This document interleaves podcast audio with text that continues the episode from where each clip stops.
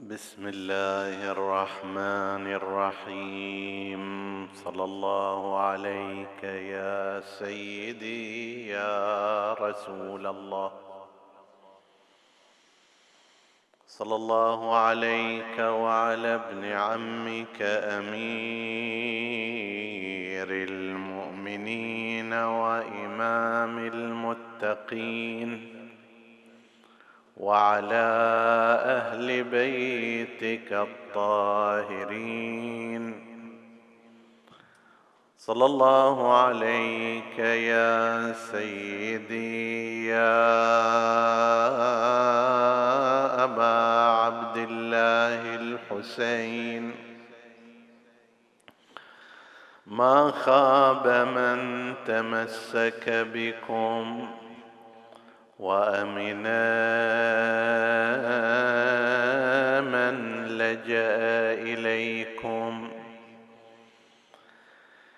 يا ليتنا كنا معكم فنفوز فوزا عظيما. قال الله العظيم في كتابه الكريم بسم الله الرحمن الرحيم. يا أيها النبي إنا أرسلناك شاهدا ومبشرا ونذيرا. وداعيا إلى الله بإذنه وسراجا منيرا. وبشر المؤمنين بأن لهم من الله فضلا كبيرا. آمنا بالله. صدق الله العلي العظيم. عطروا مجالسكم بذكر محمد وآل محمد.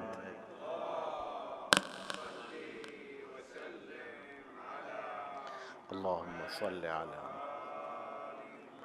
اللهم صل على محمد.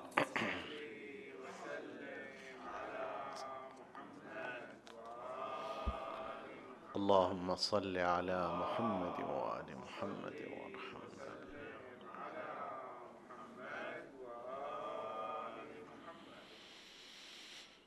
حديثنا بإذن الله تعالى يتناول الصورة غير الحقيقية التي نجدها في بعض مصادر المسلمين عن سيد الأنبياء والمرسلين محمد بن عبد الله صلى الله عليه وآله. في ليلة مضت تعرضنا إلى جهات تجعل شيعة أهل البيت عليهم السلام الأكثر اهتماما بموضوع رسول الله صلى الله عليه وآله في الأمة من حيث ذكره والصلاة عليه واستحضار سيرته وزيارته وذكره في مختلف المواضع والاستشفاع به والتوسل عند الله بجاهه وبشأنه بل إن اهتمامهم بقضية الحسين عليه السلام وسائر الأئمة نابعة من كون هؤلاء ينتمون لرسول الله نسبا ويمثلونه امتدادا وخطا وهدايه. وأتينا على ذكر بعض ما كتب الشيعة الإمامية في شأن رسول الله صلى الله عليه وآله وسيرته. لعل سائلا يسأل ويقول إنما كتب في محيط المدرسة الأخرى من الكتب والمؤلفات والموسوعات هو من حيث الكمية أكبر بكثير مما نجده عند شيعة أهل البيت.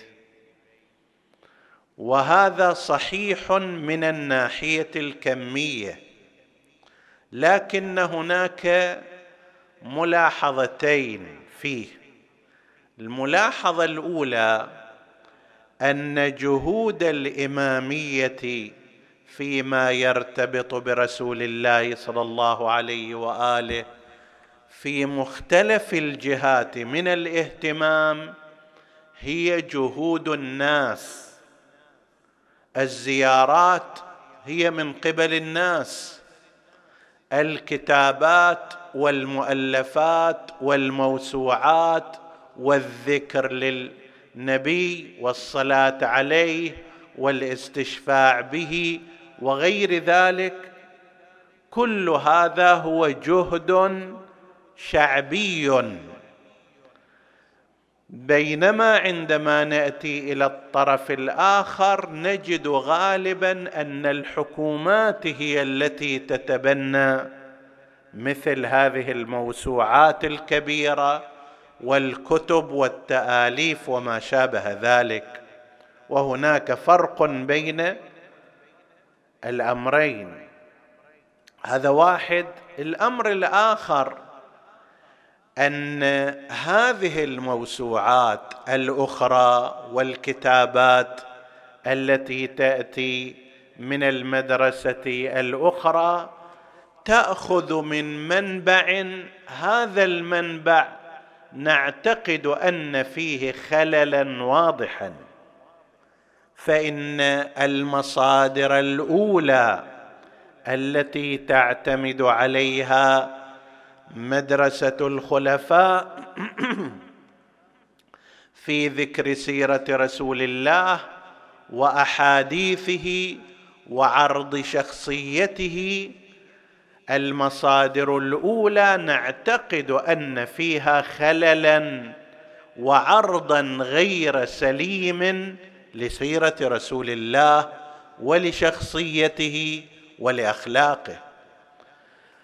فكل ما يؤخذ من ذلك يصير شرح إليه يصير طباعة إليه يصير ما أدري تبيين واستدلال عليه ما دام الأصل هو فيه خلل فسينتقل الخلل إلى تلك الشروحات وإلى تلك الموسوعات وإلى تلك الكتب المتفرعة. إن المصدرين الأساسيين فيما يرتبط بسيرة رسول الله صلى الله عليه وآله عند مدرسة الخلفاء هما الصحيحان وفي الصحيحين من الروايات التي تتناول شخصية رسول الله بغير ما ينبغي وبغير الصحيح كما نعتقد فيها الشيء الكثير جدا. للعلم نحن هنا لسنا نتحدث من باب المناكفة أو أنه نريد نسجل حسب التعبير قول على الطرف الآخر. شوفوا ذكرت في كتبكم كذا وكذا. شوفوا هذا الحديث غير صحيح. شوفوا هذه الفكرة غير سليمة. وأمثال ذلك. لا نريد أن ننطلق من هذا المنطلق وإنما من منطلق ناصح. أن يا مفكري المسلمين يا علماء المسلمين أقبلوا على تنقيح هذه الكتب التي تتعرض لشخصية رسول الله بغير ما ينبغي له. لو عملتم هذا أقررتم عين رسول الله وأقررتم عين عترة رسول الله وأقررتم عين المسلمين جميعا. لو أن فئة من المسلمين المنصفين المتعقلين المفكرين أقبلوا على هذا الكتاب على هذين الكتابين الأساسيين ونظروا إلى كل ما يشين شخصية رسول الله فأبعدوه عنه أو لا أقل بينوا أن هذه من الروايات وقد تكون صحيحة وقد تكون خاطئة تماما مثل ما يذهب إلى ذلك الإمامية.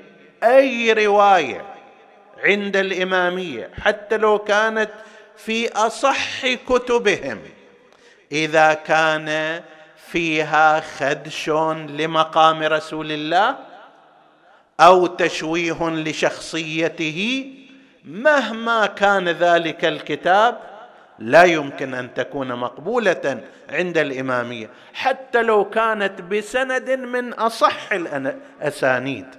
إذا فيها إخلال بشخصية رسول الله خلي يجيبها الكليني خلي يجيبها الصدوق خلي يجيبها شيخ الطائفه الطوسي.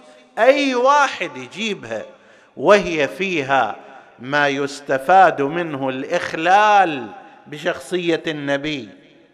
والتنقيص من مقامه لا تكون مقبولة. لسنا عبيدا لحديث جاء به أي عالم من العلماء ما دام يخدش شخصية النبي ويقلل منزلته شيعيا كان أو سنيا. إذا المسلمون يتوجهون إلى هذا التوجه لصيانة مقام رسول الله ولوضعه في الموضع الذي وضعه الله تعالى فيه. لاحظوا أن القرآن الكريم تحدث كثيرا عن رسول الله صلى الله عليه وآله.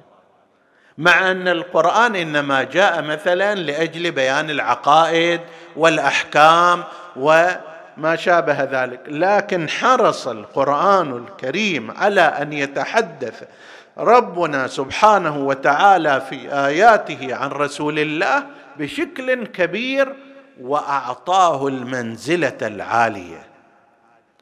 في اللفظ وفي المعنى. وهذا بيناه في بعض المواضع.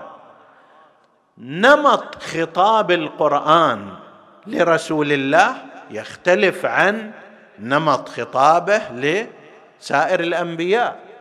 لسائر الأنبياء إبراهيم شيخ الأنبياء جد رسول الله صلى الله عليه وآله. بس عادي في القرآن الكريم يخاطبه يا إبراهيم. أن قد صدقت الرؤيا يا إبراهيم باسم المجرد. نوح هذا الذي كان أول الأنبياء وأعظم الأنبياء بعد آدم بهذه المرتبة. يا نوح إنه ليس من أهلك إنه عمل غير صالح. موسى عيسى وما تلك بيمينك يا موسى؟ يا عيسى أأنت قلت للناس اتخذوني وأمي إلهين؟ خاطبهم بالاسم المجرد. حتى إذا جاء إلى رسول الله يا أيها النبي إنا أرسلناك شاهدا ومبشرا ونذيرا. في موضع آخر يقول يا أيها الرسول بلغ ما أنزل إليك. من ربك. ما عندنا مثلا يا محمد يا أحمد يا مصطفى. لا إما يا أي وهذه أيضا هالخطاب غير يا رسول الله يا أيها الرسول يا أيها النبي. هذا من الله الخالق ورسول الله عبده. ولكن يختلف. ذاك يقول له يا إبراهيم يا موسى يا عيسى يا نوح يا فلان يا فلان. بس هنا ما يقول يا محمد وإنما يقول يا أيها الرسول. هذا في الشكل وهو مهم. بعدين لما يجي يقول إنا أرسلناك. شنو؟ شاهدا ومبشرا ونذيرا وداعيا إلى الله بإذنه وسراجا منيرا. وبشر المؤمنين أن لهم من الله أجرا كبيرا. طيب فهذه هالنمط من الخطاب وامثاله وإنك لعلى خلق عظيم وأمثال كثير من الآيات. كما ذكرت إحنا تعرضنا إليها بعنوان مقامات الرسول العظيم في القرآن الكريم في محاضرة أخرى. ما نريد تكرارها وإعادتها؟ ليش القرآن حرص على ذلك حتى يعطي مقياس؟ إذا إجينا وشفنا رواية صادرة من السنة أو من الشيعة في مصادر هالفريق أو في مصادر ذاك الفريق ورأينا أنها لا تتوافق مع ما جاء في القرآن حول رسول الله ما نقبل هذه الرواية ابدا. عتابنا هو في هذه الجهة. للفريق الآخر أن يا أيها المسلمون لماذا أعطيتم كتابين سميتموها أو سميتموهما الصحيحين؟ أعطيتم هذين الكتابين العصمة وأعطيتم مؤلفيهما الصدق النهائي. بحيث إذا جاءت رواية أو حديث في هذين الكتابين خلاص يصير فصل الخطاب؟ لا ليس كذلك. فإن فيه من الأحاديث فيهما من الأحاديث والروايات التي لا تنسجم مع شخصية رسول الله ولا مع مقامه. وأورد لك بعض الأمثلة وهذا غيض من فيض وقطرة من بحر والذي يريد التفصيل يرجع إلى الكتب المختصة في هذا. مثل في كتاب, كتاب في رحاب الصحيحين لشيخ محمد صادق النجمي وغيره من الكتب اللي تتبع هذه الموارد. نماذج نحن نريدها. كما قلت وأكرر لسنا هنا في مقام المناكفة. نكيف إذا شفنا أو شفنا رواية في كتاب الخصم رواية سيئة في رسول الله فنروح ننشرها. لا مو شكل نحن لا نحب أن يشيع عن رسول الله إلا كل خير وكل صدق وكل احترام. ونتمنى لو تنبعث فئات من مفكري الإسلام لكي يغيروا هذا حتى إذا بقيت هذه الكتب يشار إلى أن هذه الروايات روايات لا تتوافق مثلا مع القرآن ومع سائر الروايات الاخرى خلي أجيب لك بعض الأمثلة. ما جاء عندهم في الصحيحين أن النبي صلى الله عليه وآله ينسى القرآن. ينسى القرآن. زين هذا إذا ثبتت أنت في كتاب وقلت هذا الكتاب وهي مشكلة المشاكل أن هذين الكتابين يؤسسان لعقيدة أغلبية المسلمين. كيف يفهم الناس المسلمون رسول الله من خلال هذه الكتب؟ طيب هذه الكتب إذا فيها أن النبي ينسى آيات القرآن. موجود هذا. راجعوا في الصحيحين أن رسول الله صلى الله عليه وآله كان في المسجد يخطب فاراد أن يقول آيات فذهبت عنه فقام واحد من المسلمين وذكره بها قال له ترى الآيات كذا وكذا وكذا من سورة الروم. فقال له نعم أذكرتني وكنت ناسيا إياها. زين هذا راح يفتح باب خطير. اجوا المستشرقون المسيحيون الذين يكيدون للإسلام قالوا تفضل هذا في كتاب من الصحاح عندكم والرواية عندكم صادقة مئة في المئة أن النبي ينسى. هل مرة واحد ذكره؟ إيش مدرينا مكان آخر نسى وما حد ذكره. فاذا هذا القرآن اللي بين أيديكم مو معلوم كله اللي أنزله الله سبحانه وتعالى لأنه يحتمل أن نبيكم اللي ينسى آيات من القرآن مرة واحد يحصل إليه ذكر مرة ما يحصل إليه ما يذكره وبالتالي ينسى. لا ياب النبي معصوم لا يسهو ولا ينسى ولا يخطئ لا عمدا ولا سهوا ولا غير ذلك. هذا مقتضى الإيمان بعصمة رسول الله. هو هذا. القرآن نفسه يصرح يقول سنقرئك فلا تنسى. يعني عندما نأتيك بالآيات ونقرئك إياها ونقرأها عليك عن طريق الوحي وعن طريق جبرائيل لا تنساها ابدا. شنو معنى أن واحد يجي يقول النبي كان يخطب ونسي آيات فقام اليه واحد وذكره بهالآيات وعلمه بها وهذا على مثل هالروايات هذه وأمثالها اعتمد المستشرقون المعاندون المسيحيون في الطعن في القرآن الكريم. النبي لا ينسى لا يسهو تجي هم سالفة أيضا أنه يسهو في الأفعال أيضا موجود عندهم ويأكدون عليه أن النبي صلى الله عليه وآله كما قالوا كان يصلي صلاة الظهر فصلى ركعتين على الركعة الثالثة سلم. أربع ركعات هي سلم وقام ووقف حسب التعبير عند الاسطوانة. فقال الناس متعجبين شو القضية؟ لا هم مسافرين في المدينة. فقام أحدهم واسمه يسمونه ذو اليدين أو ذو الشمالين في رواية أبي هريرة.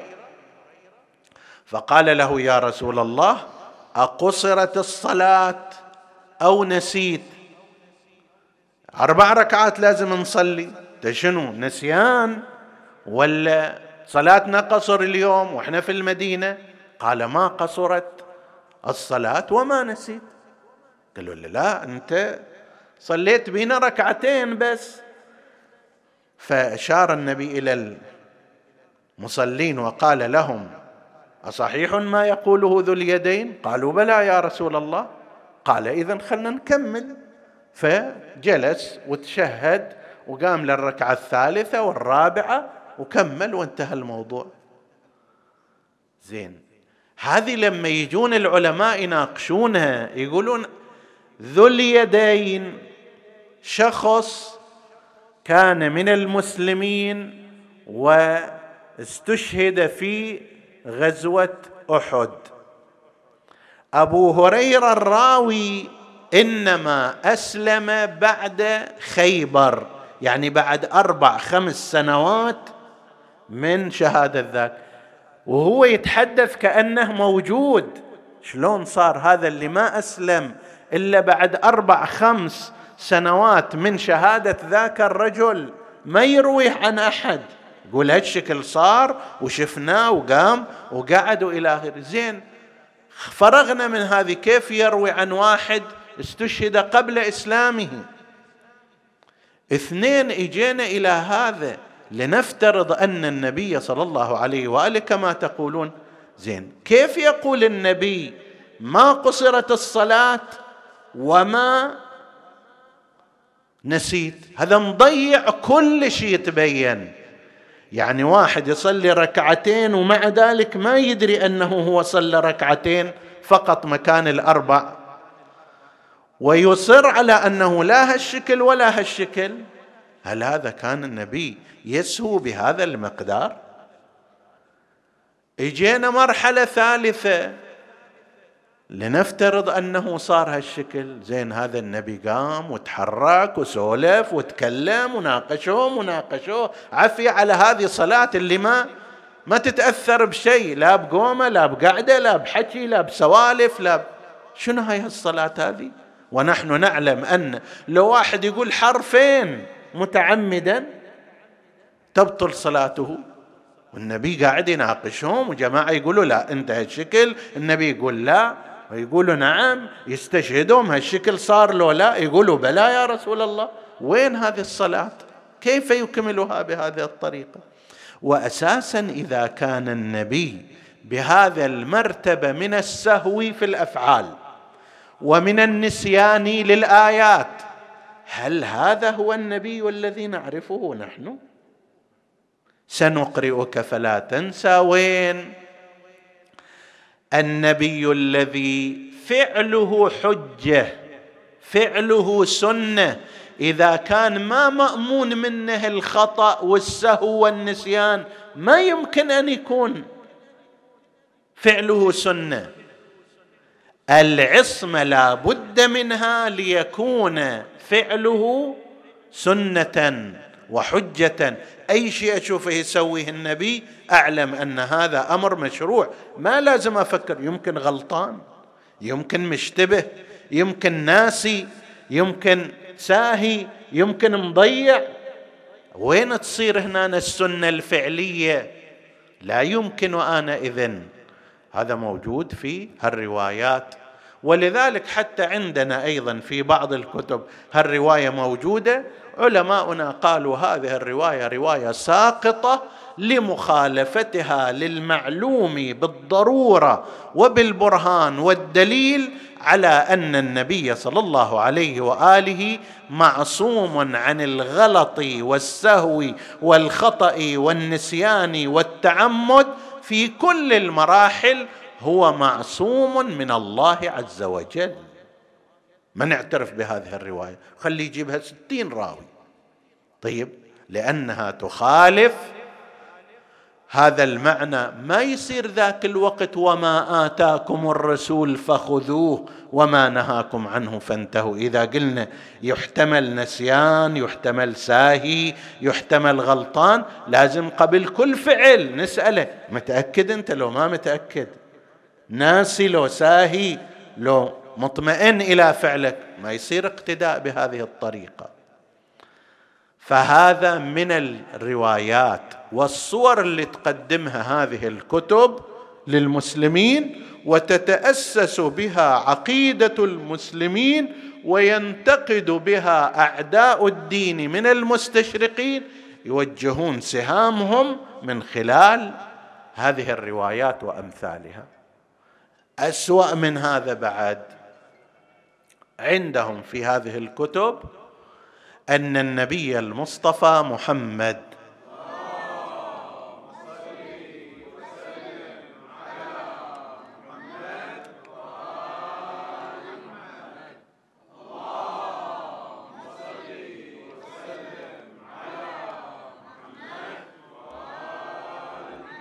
اللهم صل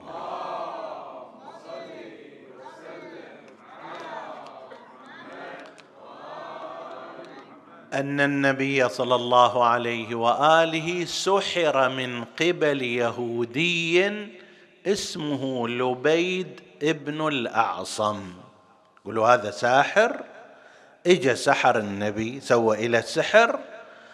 أشهر هالسحر هذا أثر على النبي بحيث كان يفعل الشيء ويتصور أنه لا يفعله.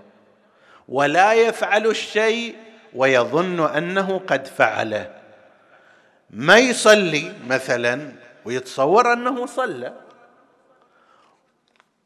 ويأخذ من فلان شيئا ويتصور أنه ما أخذ منه. يعني سيطر بحسب كلامنا المعاصر.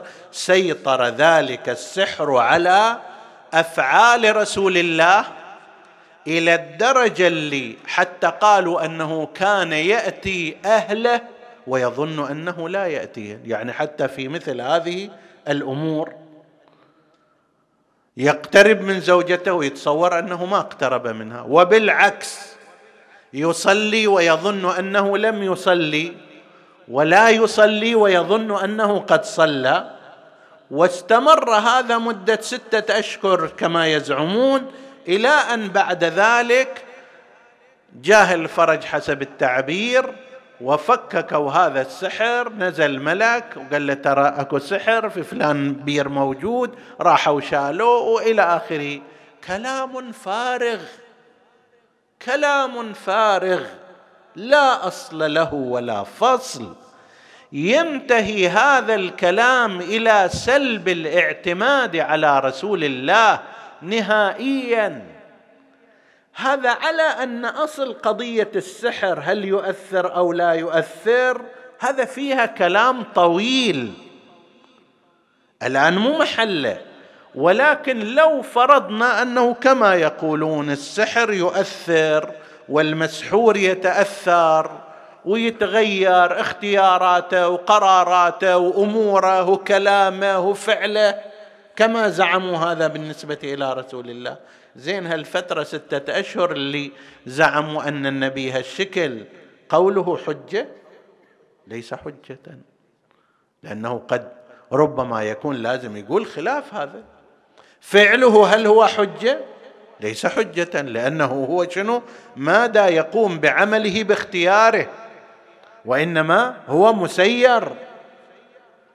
المفروض ما يسوي هذا سواه المفروض يسوي هذا ما سواه. لازم يصلي ما صلى ويتصور أنه صلى. لازم ما يعطي فلان شيء تصور أنه شنو؟ أعطاه والحال أنه ليس كذلك. هذا الكلام ينتهي إلى أن رسول الله صلى الله عليه وآله ليس هو ذلك القائد اللي يتبع. هذا فد واحد يحرك ب remote control هل يقبل هل يقبل مسلم أن يتبع نبيا؟ هذا النبي يوجهه واحد يهودي بسحره.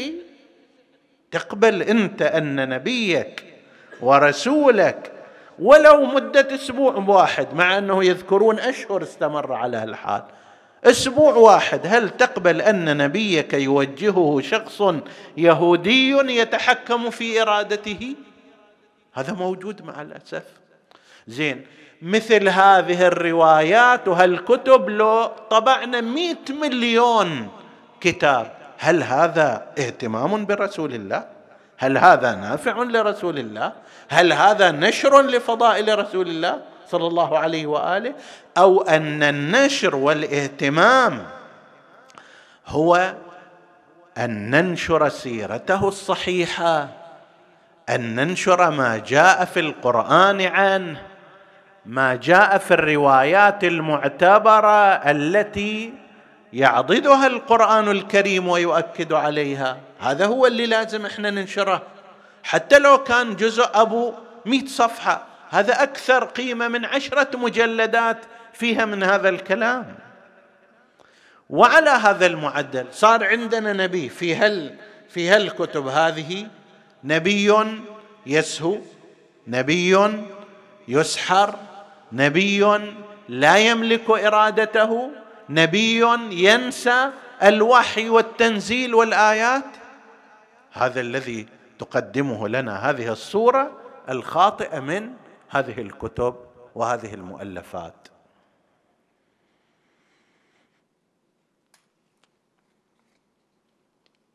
ينتهي مثل هذا إلى أن هذا النبي بهذه الصورة غير جدير في الواقع بأن يتبع وبأن يؤخذ كل ما قال.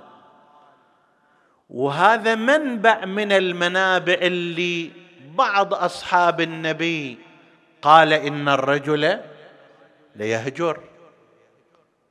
مضيع. ليهجر المعنى الدقيق مالها يخرف. هذا معنى الدقيق مالها. على أثر المرض أحيانا الإنسان يصير عنده حمى فيبدأ يقول كلام لا معنى له غير مربوط. تخاريف زين. هذا النبي اللي يهودي يسحره. في الحالة العادية في المسجد ينسى آيات القرآن الكريم ويحتاج إلى أحد يذكره يذكره بها. وأمثال ذلك هذا ليس النبي الذي يتحدث عنه القرآن. إنا أرسلناك شاهدا ومبشرا ونذيرا وداعيا إلى الله بإذنه وسراجا منيرا. هالصورة ما ما تركب على ذيك الصورة ابدا. في الحياة العامه في الحياة العامة ينقلون لنا عن رسول الله صلى الله عليه وآله صورة لا تشرف حاملها ابدا. الرواية المشهورة عندهم إن رسول الله صلى الله عليه وآله حاشاه أن يصنع ذلك. كان يمشي مع قومه حتى وصل إلى سباطة قوم. مكان مفتوح. فوقف هكذا ورفع ثوبه وأخذ يبول واقفا. ونادى بعض أصحابه أن يأتيه بالماء وحتى يطهر. هكذا يقول ووقف واقفا وبدأ يبول. زين أنت لو تشوف مو رسول الله ولا واحد من المعصومين إمام جماعة أنت تصلي وراه يفعل هذا الفعل. طيب يطلع من المأتم الآن على سبيل المثال والناس طالعين وهو واقف قبال الجدار واقفا يبول. تستنكر هذا عليه؟ وتستنكف هذا من أو لا؟ من جهة الطهارة تستنكف من جهة الحياء الإيماني تستنكف من جهة الشخصية التي لا يناسبها هذا الأمر. ولذلك ولذلك أول واحد كذب هذا الخبر من أتباع مدرسة الخلفاء ومن رموزها كان زوجة النبي صلى الله عليه وآله عائشة. قالت ولكن هذا مو موجود في الصحيحين موجود في كتاب آخر سنن الترمذي. قالت من حدثكم أن رسول الله بال واقفا فكذبوه. ولا لكذاب لأن شيء شنيع لا يفعله أراذل الناس. كيف يصنعه رسول الله صلى الله عليه وآله؟ وتورطوا هذول اللي إجوا فيما بعد هم آخر شنو اللي وقعهم في هذه الورطة؟ وقعهم في هذه الورطة أنه اعتبروا هذين الكتابين معصومين من الخطأ. قالوا أصدق الكتب بعد كتاب الله هذان الكتابان. ماكو ماكو فيهم أي رواية غلط. وبعضهم يقول لو أقسم رجل على أن كل كلمة وردت في هذين الكتابين هي حق لما حنث. كيف هذا حق؟ حق أن النبي هكذا يصنع. فلما تقيدت أيديهم بهذه الطريقة لازم يصدقوا هذا الكتاب. هذا الكتاب فيه مثل هذه الأمور. ماذا يصنعون؟ تورطوا بعض العلماء من شراح هذه الكتب فيما بعد. شو يسوون ويا هذه؟ شيء شنيع. فظلوا يصعدون وينزلون. واحد قال لعل النبي ذاك الوقت رجوله تعوره تحت الركبة ما يقدر يقعد. طيب فيضطر إلى الوقوف. طيب لعل النبي صلى الله عليه وآله كان عنده هذه المشكلة المرضية فسوى هالشكل. لعل واحدهم جابهم قضية طبية ما إلها أصل. قال قال بعضهم أن البول واقفا أفضل ينزل الإدرار أكثر من غيره مثل ما لو كان جالسا. وهذا ما إلى أصل لا طبي ولا عرفي. بس تورطوا فيها. ليش؟ لأن يشوفون هذا عمل شنيع غير معقول. زين أنت روح إلى الأصل قول هذا خب مو قرآن. ليس قرانا. افترض أن المؤلف جهد جهده اشتغل أعمل عقله دور فتش وصل إلى هذا. هذا غلط اللي وصل إليه. أنت حاضر تجي تزكي المؤلف ولا تزكي رسول الله صلى الله عليه وآله. حتى لا تقول أن المؤلف مشتبه. المؤلف غلطان. المؤلف غير عارف. هذه ما حاضر تقولها تقول عن النبي صلى الله عليه وآله بهذه الطريقة؟ غير معقول ابدا. وعلى هالمعدل أن النبي صلى الله عليه وآله كما زعموا في جاء وقد رأى الأحباش يلعبون بالرماح ويدقون الطبل في المسجد فجاء مع زوجته وأقامها حتى تنظر إليهم. الطالع تتفرج. زين هذا المسجد مسجد النبي إنما وقف لأجل العبادة. شنو سالفة أحباش يجون وهذا يرقص وذاك يضرب وهذا يهدف وهذا يرمي وإلى آخره حولي إلى مسرح. ما يمكن أن يكون هذا بمرأى ومسمع من النبي صلى الله عليه وآله في المسجد والنبي يمضي ذلك ويجيب أيضا زوجته حتى تتفرج على هؤلاء. فيهم من هو نصف عاري وفيهم من هو مكشوف وفيهم من هو كذا. زين هذا كيف يمكن لرسول الله الذي يمدحه القرآن بقوله وإنك لعلى خلق عظيم؟ بأن يقوم بمثل هذا الفعل أو أنه يستقبل الجواري المغنيات والعياذ بالله. هذا موجود في هذه الكتب اللي تقدم هالصوره حتى أن بعض أصحابه كما زعموا اعترض على الجواري المغنيات. شافها كبيرة. النبي ما اعترض في رأيهم. بس واحد من أصحاب النبي اعترض شاف شيء مو زين. فالنبي قال له ما يخالف مشيها حسب التعبير. هذه من الصور غير الصالحة غير الصحيحة لرسول الله صلى الله عليه وآله. رسول الله أزكى وأعلى وأعظم. رحمة الله على الشيخ الأزري الشيخ كاظم الأزري في قصيدته الأزرية.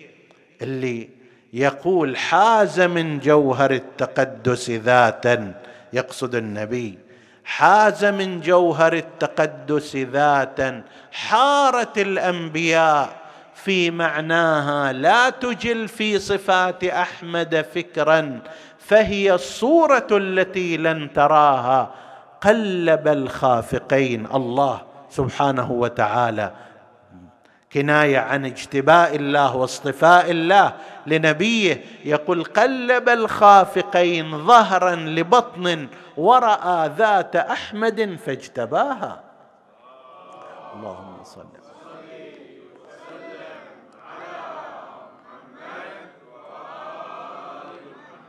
فهذا هو النبي الذي نعرفه وأما النبي الذي شغله مرة يستمع إلى الغناء إلى غناء الجواري. مرة يجيب هذول الأحباش والفرق الراقصة في المسجد النبوي ويجلس يتفرج هو وزوجته عليه. مرة هذا الرجل الذي نعوذ بالله يقف بين أصحابه أو قرب أصحابه ويبول واقفا. مرة كذا هذا ليست الصورة التي تتطابق مع ما ذكره القرآن الكريم من مقامات رسول الله صلى الله عليه وآله العظيمة والكبيرة. وإنما هي صوره مشوهة صوره صوره ناقصة. ونحن كما ذكرت وأعيد لا نقصد من ذلك فقط أن ننتقد الطرف الآخر وأن ننتصر عليه بهذه الأمور. لا الذي يسرنا واقعا لو تختفي هذه الأمور. لو أنها تعرض للناس على أنها روايات قد لا تكون صادقة. لو تنزه ساحة رسول الله صلى الله عليه وآله هذا الذي يهمنا وهذا الذي نبتغيه ونريده. ربما بعض الناس يقول زين خلي هذه الكلمات مثلا والروايات موجودة في كتب مخالفي المذهب حتى الناس ينفرون منهم. لا هذا لا يسرنا. لا يسرنا أن تبقى روايات خاطئة غير صحيحة عن رسول الله صلى الله عليه وآله في هذه الكتب ولا في غيرها. وإذا بقيت أيضا من المناسب أن يبين العلماء خطأها وعدم صحتها. كما قلت بعض كتبنا موجود في هذا ولكن الشيء الحسن أن علماءنا بينوا أن هذه الروايات روايات غير صحيحة ولا نعمل بها ولا نقبلها. القوم باعتبار أنهم اعتبروا أن هذه الكتب التي عندهم الكتب الأصلية هي صحاح ولا مجال لتطرق النقد إليها تورطوا وورطوا غيرهم. فتحوا باب على الإسلام من قبل المستشرقين باب سيء ما يكتبه المستشرقون المتعصبون عن رسول الله صلى الله عليه وآله في ذمه وفي التهجم عليه. أكثره معتمد على مثل هذه الروايات من مصادر هذه المدرسة. يقول هذا هذه الروايات من عندكم؟ أنتم تقولوا هذا عن نبيكم. مو إحنا ندعي ولا نفتري. أنتم تقولون هذه الصفحة وهذه الرواية وهذا المجلد وهذا الكتاب. هذا موجود وهذا معناه كذا وكذا. يقول لك مثلا النبي أول ما بعث بالنبوة كان متحير حتى هم بأن يلقي بنفسه من شاهق. هذا موجود في كتب القوم. وينقلونه عن رسول الله. فيجي ذاك المستشرق يقول هذا معناه أن نبيكم عنده اضطراب نفسي. مو رجل سوي مو رجل عادي. لأن الإنسان اللي تجيه رسالة لازم يستقبلها بشكل طبيعي. أما يروح ينتحر هذا يتبين عليه عنده أمراض نفسية غير طبيعية. وين هذا الكلام؟ وين ما ورد عن أئمة الهدى عليهم السلام اللي يقولون النبي كان يعرف بنبوته قبلها منذ سنوات. بعض الأشجار تسلم عليه يسمع الهاتف والواحي. جده عبد المطلب تحدث عنه في ذلك وأخبره. عمه أبو طالب يتحدث. معه في هذا الجانب ورسول الله يعلم بذلك كنت نبيا وآد وإن آدم لمنجدل في طينته. كل الناس يدرون بس النبي ما يدري. ولازم إذا جاه الوحي ياخذه ويغطه وي ملاكمة حسب التعبير ومصارعة في ذلك المكان. ويتعقد بعد شوية راح ينتحر من فوق الجبل. هذه صور للأسف موجودة في كتب المدرسة الأخرى ونتمنى لو ينبعث لها من ينبعث حتى تصحح وتغير وتبدل إلى الصورة الحقيقية المضيئة لرسول الله صلى الله عليه وآله. ولذلك حتى الناس يتوجهون إلى معرفة رسول الله ومعرفة الدين من خلاله رسول الله اوصى بثقليه قومه عين لهم الطريق تريدون تعرفون النبي من هو تريدون تعرفون احكامه تريدون تعرفون قرانه اكو طريق اني تارك فيكم ما ان تمسكتم بهما لن تضلوا من بعدي ابدا كتاب الله وعترتي أهل بيتي ولكن للاسف شاعر يقول وهم بأن يوصي بثقليه قومه وبالعكس هم فيما يريد بمرصدي كانوا يترصدون. ما الذي حدث؟ يجيب الشاعر الآخر يقول يلوح له لرسول الله يلوح له الثقلان ثقل ممزق بسهم. وخلوه بنو أمية القرآن الكريم نصبه على جدار وأخذ يرميه بالسهام. الوليد الفاسق الأموي رمى القرآن لأنه استفتح فيه وتفأل به كما يزعم فخرجت الآية المباركة واستفتحوا وخاب كل جبار عنيد. قال تهددني بجبار عنيد فها أنا ذاك جبار عنيد. لئن لاقيت ربك يوم حشر فقل يا رب مزقني الوليد. وخلاه على جدار وأخذ يرميه بالسهام حتى مزق القرآن الكريم. ثقل ممزق بسهم وثقل في الفلاه مبدد. القسم الآخر العتر الطيب الأئمة الطاهرون وفي طليعتهم أبو عبد الله الحسين عليه السلام كانوا من نصيب كربلاء ومن نصيب القتل بالسهام والسيوف. ولذلك يأتي بعض شعراء أهل البيت الشريف المرتضى رضوان الله تعالى عليه يقول يا رسول الله لو عاينتهم وهم ما بين قتلى وسبا لرأت عيناك منهم منظرا للحشا شجوا وللعين قدا. شنو عندك من صور؟ قال من رميض يمنع الظل ومين عاطش يسقى أنابيب القنا. وصريعا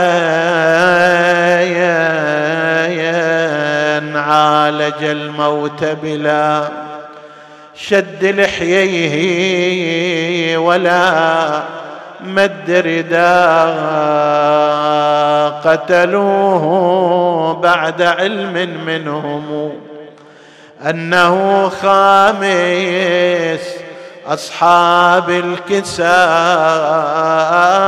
ميت تبكي له فاطمة وأبوها وعلي ذو العلا يا ساعد الله قلبك يا سيدتي يا فاطمة. أنت المعزات. أنت المعزات بمقتل أبنائك جميعا ولا سيما الحسين. لماذا يا كأني بها تنادي؟ أنا الوايا ألدو القلب لا. آه.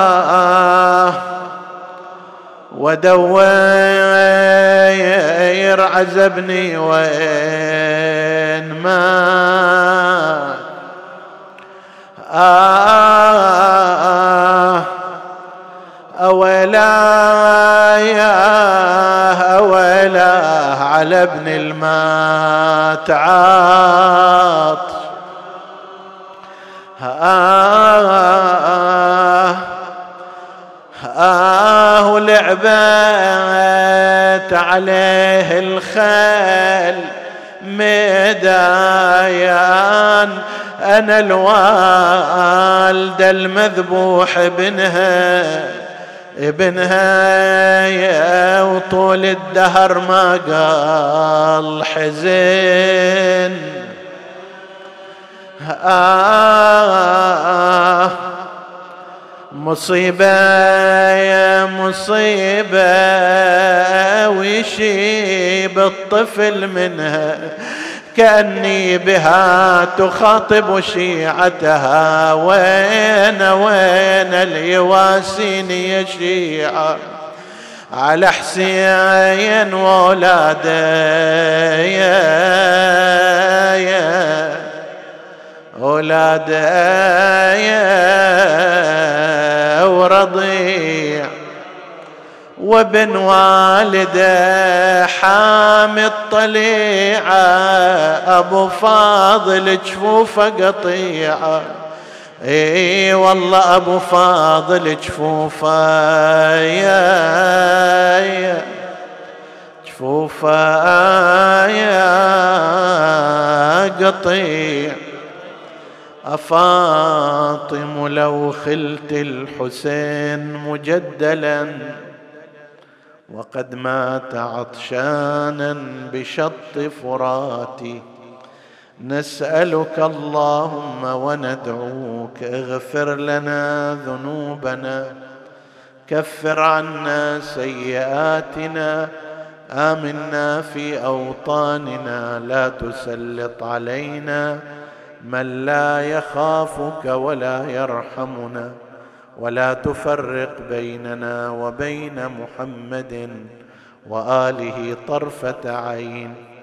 احفظ اللهم إخواني السامعين فردا فردا اقض اللهم حوائجهم واشف مرضاهم لا سيما المرضى المنظورين ومن أوصانا بالدعاء. وتقبل اللهم عمل المؤسسين بأحسن القبول إلى أرواح موتاهم وموتى السامعين نهدي ثواب الفاتحة تسبقها الصلوات.